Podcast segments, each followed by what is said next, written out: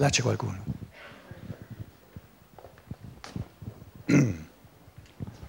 Si sente? Sì. Non sono una donna, ma probabilmente nelle vite passate lo sono stato.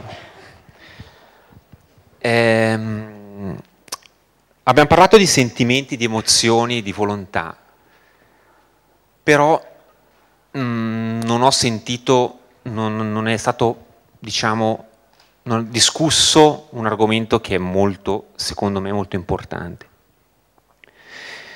Perché eh, dove di più si trova dove di più l'uomo e la donna, il maschile e il femminile si incontrano, lo yin e yang, il fisico e il, eh, l'anima si incontrano nel rapporto sessuale.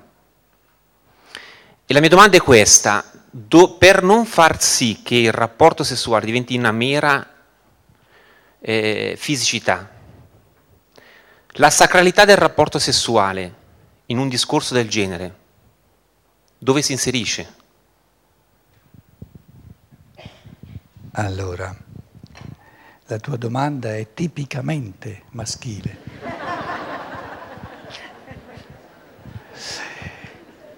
E va bene, naturalmente, sono, sono, maschio anch'io. Nel senso che io non ho svolto tutti, tutti gli esempi, e giustamente la discussione c'è per eh, prendere cose che... Però è una cosa importante cioè è una cosa fondamentale. Certo, ma era stata detta, adesso te lo, te lo dico, che era stata detta in tutto e per tutto. La, la, discussione serve a integrare ciò che il relatore non ha esplicitato, implicitamente c'era, e cioè fa parte del materialismo maschile che il rapporto tra uomo e donna ha messo in primo piano il corporeo, perché il corpo è materiale. Ora, questo mettere in primo piano il corporeo, tu quando parli di sessualità intendi qualcosa di corporeo? Ho detto sacralità del rapporto sessuale. Sì, sì, sì, della sessualità. Quando tu parli di rapporto sessuale, ti riferisci a qualcosa di corporeo. Sarebbe un errore se si pensasse che anche per la donna, nel cosiddetto rapporto sessuale, il corpo sta al centro. Per il maschio il corpo sta al centro, ma non per la donna. Per la donna sta al centro il tipo di rapporto tra cuore e cuore e anima e anima, mentre si fa quello. Ed è, ed è proprio un inganno del maschio di pensare che, come dire, la, la donna viva così direttamente il corporeo come lo vive l'uomo. No, No, sono profondamente diversi. La donna vive l'anima nel cosiddetto rapporto sessuale, molto più fortemente che non i maschi. Tanto è vero che eh, a cose fatte il maschio è del tutto soddisfatto e la donna del tutto insoddisfatta. Che rapporto c'è stato? Che rapporto c'è stato? Per la donna nulla, una distruzione del, della sacralità. Quindi la sacralità di ciò che chiamiamo il rapporto sessuale, sta nel fatto che il corpo è sacro soltanto quando è un'espressione di un cuore intriso d'amore, altrimenti viene dissacrato. Se il corpo diventa soltanto l'espressione di un'anima o di, un, di uno spirito che cerca soltanto uno scarico di energie, per la donna questo è un dissacrare l'umano perché gli porta via la cosa più sacra, che è la dimensione del cuore, l'attenzione dell'animo. A questo punto direi a tutti i maschietti qui in sala, compreso me, di chiudere il becco, per favore si faccia sentire una femminuccia su questo argomento, giustamente come tu dici, così importante. Perché finché sentiamo soltanto i maschi, puoi stare sicuro che le cose, capito? Ci vengono perdonate dalle femmine qui in sala, eh? ci vengono perdonate perché poveretti non capiscono nulla.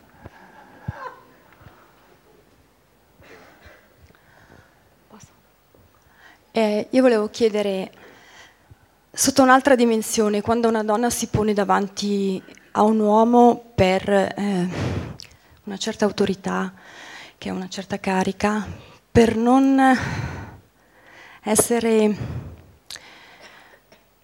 oltraggiata o, come dire, ehm, non essere sempre questo oggetto di sesso o di possesso.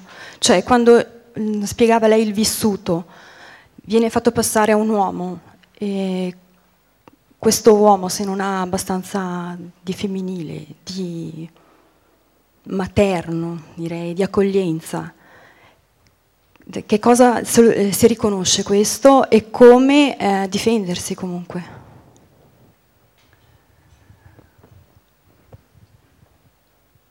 Vedi com'è diverso il linguaggio? Sembra di essere su un altro pianeta. Al che lei dice piglia e porta a casa. Vai bene, vai bene. Altre donne? Qui, ce n'è una qui. Qui.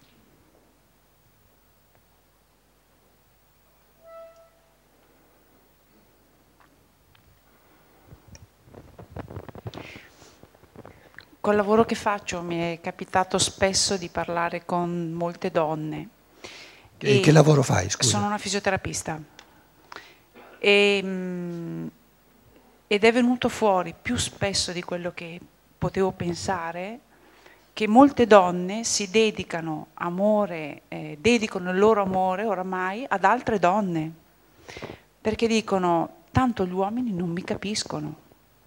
E, e talmente, sono talmente prive di questa sfera del cuore che eh, non riescono più a farne a meno, per cui dico sto con una donna perché almeno questo ce l'ho. A questo punto mi veniva una domanda da fare e la domanda è questa. Tutto questo aumento di omosessualità, sia da parte dell'uomo che da parte della donna, può essere dovuto proprio a questo assottigliamento del corpo etelico maschile nella donna e femminile nell'uomo, tale per cui non c'è più una, un, cioè, c'è un'incapacità di sentire l'altro e quindi sto nel mio conosciuto così almeno sono a posto.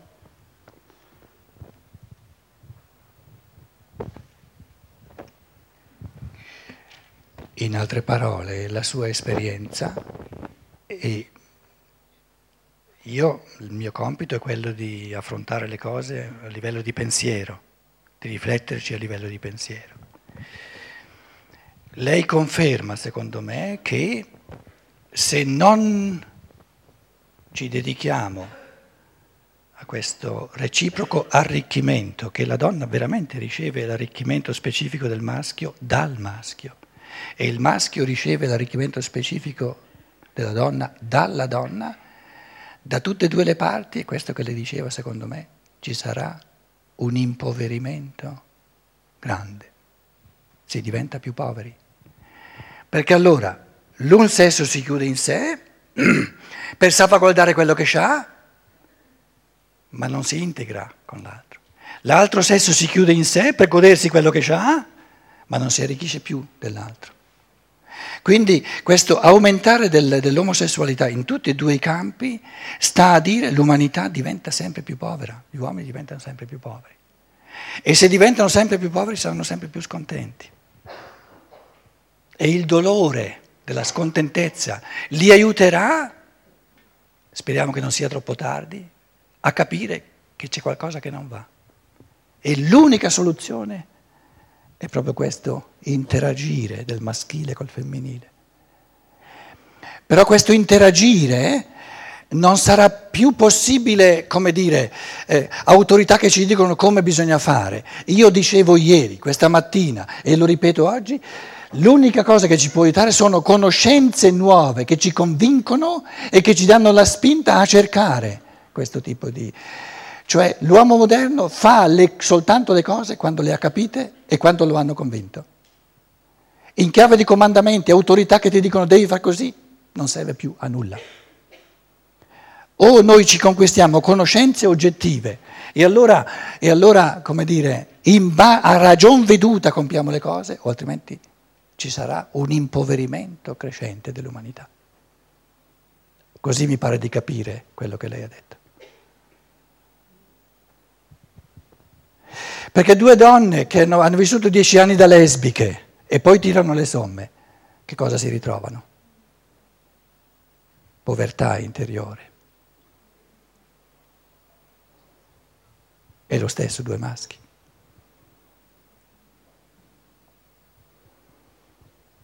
Pensate alla Chiesa, eh, Church of England, la, la Chiesa d'Inghilterra, no?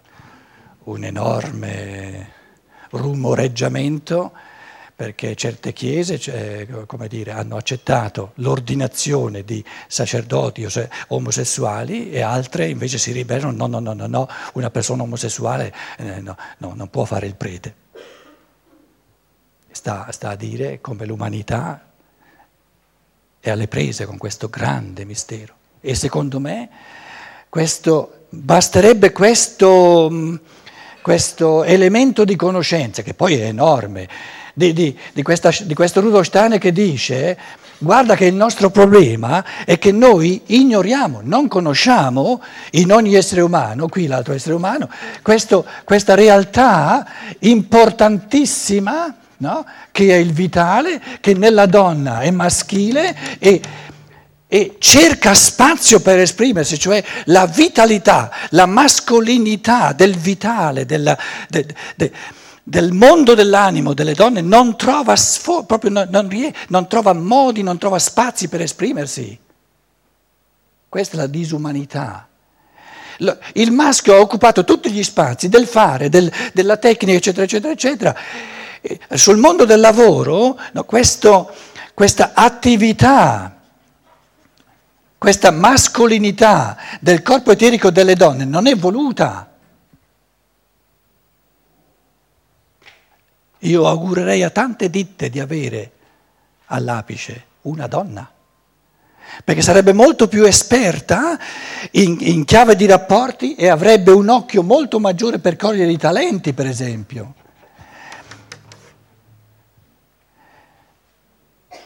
Un talento non è ciò che una persona sa fare oggi, perché se lo sa fare oggi tutti lo vedono.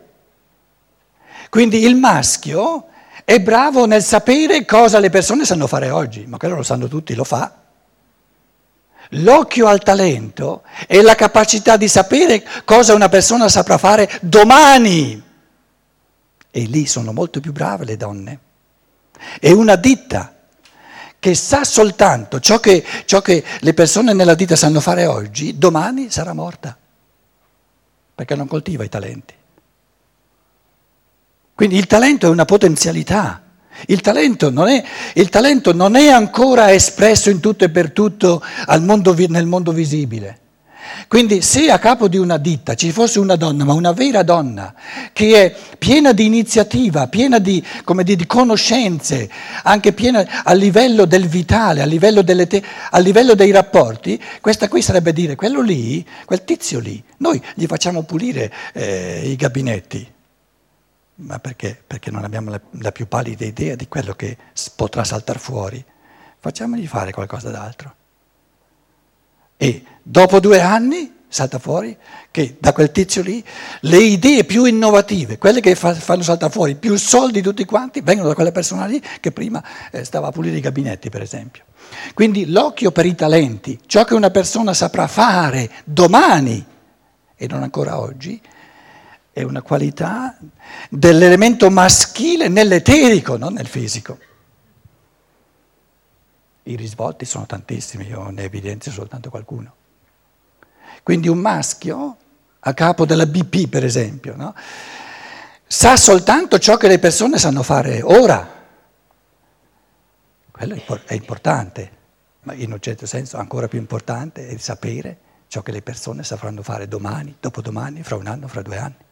Perché la ditta non c'è soltanto oggi.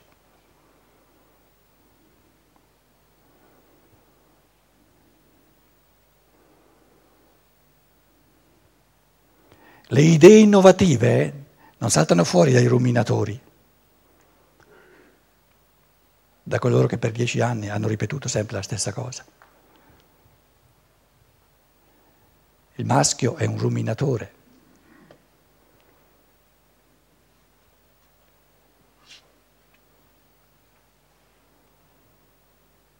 E le idee innovative nei maschi sono dai giovani. Quando uno ha 30 anni come maschio, potete buttarlo via come ferro vecchio. Idee nuove non ci saranno quasi più. Una donna a 40 anni e 50 anni è ancora piena di idee nuove, senza fine. Sto esagerando naturalmente, eh, i maschietti qui mi devono perdonare certe cose, però è per, per riflettere su queste, queste realtà.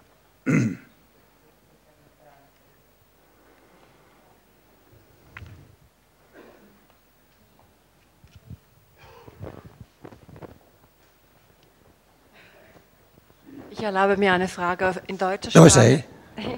Ich erlaube mir eine Frage in deutscher äh, Sprache zu stellen. Und zwar bin ich richtig in der Annahme, dass also äh, das auch kulturell bedingt ist, dass ähm, eben dieser weibliche Teil des Mannes in gewissen Kulturen eben stärker gelebt wird als bei uns.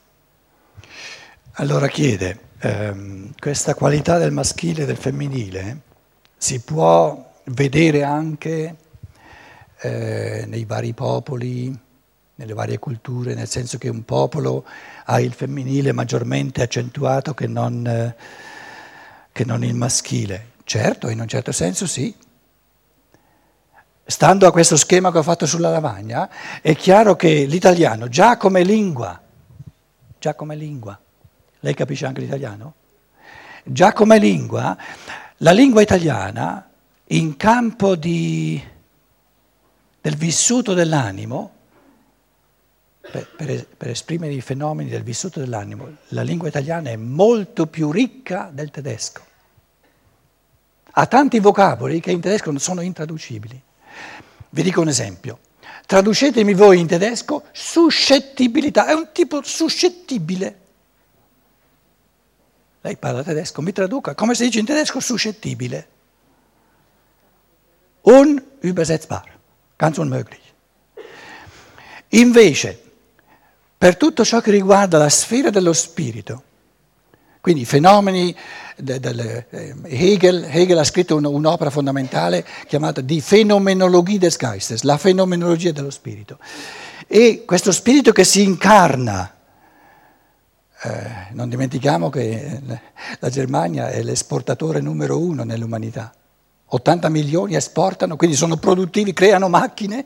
Una macchina, vi dicevo ieri, eh, sono pensieri cristallizzati, espressi all'esterno. Quindi il linguaggio tedesco è più ricco per questa sfera qui della testa che pensa e del fare, del realizzare i pensieri nel mondo fisico. Cosa è meglio? L'uno o l'altro? Tutti e due insieme sono meglio. E se la tua cultura ti dà l'uno, l'altro lo cerchi in libertà. La tua cultura ti dà l'altro, ciò che ti manca lo cerchi nella tua libertà.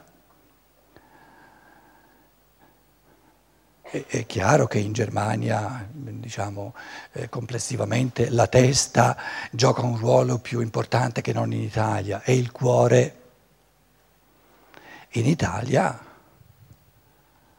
il cuore gioca un ruolo più importante. Se io parlo ad Amburgo, non esiste che qualcuno mi interrompa. Se parlo in Italia, dopo due minuti, posso, posso, posso.